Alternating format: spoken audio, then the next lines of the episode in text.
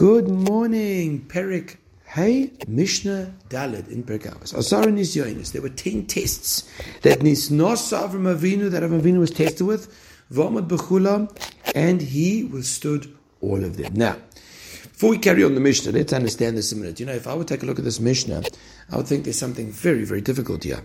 Avram Avinu in his entire life only got tested ten times. He had 10 trying situations, 10 challenges. I think everybody would say, right, I'd like to be Avram Avinu just for that.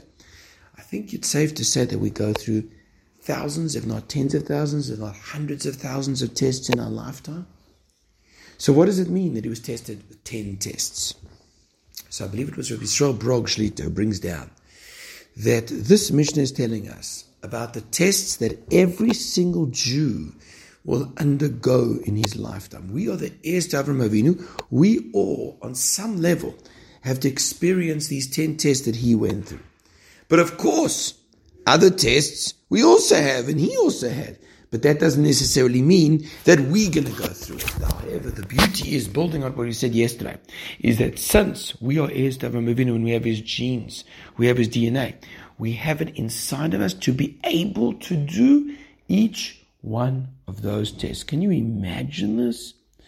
Can you imagine this?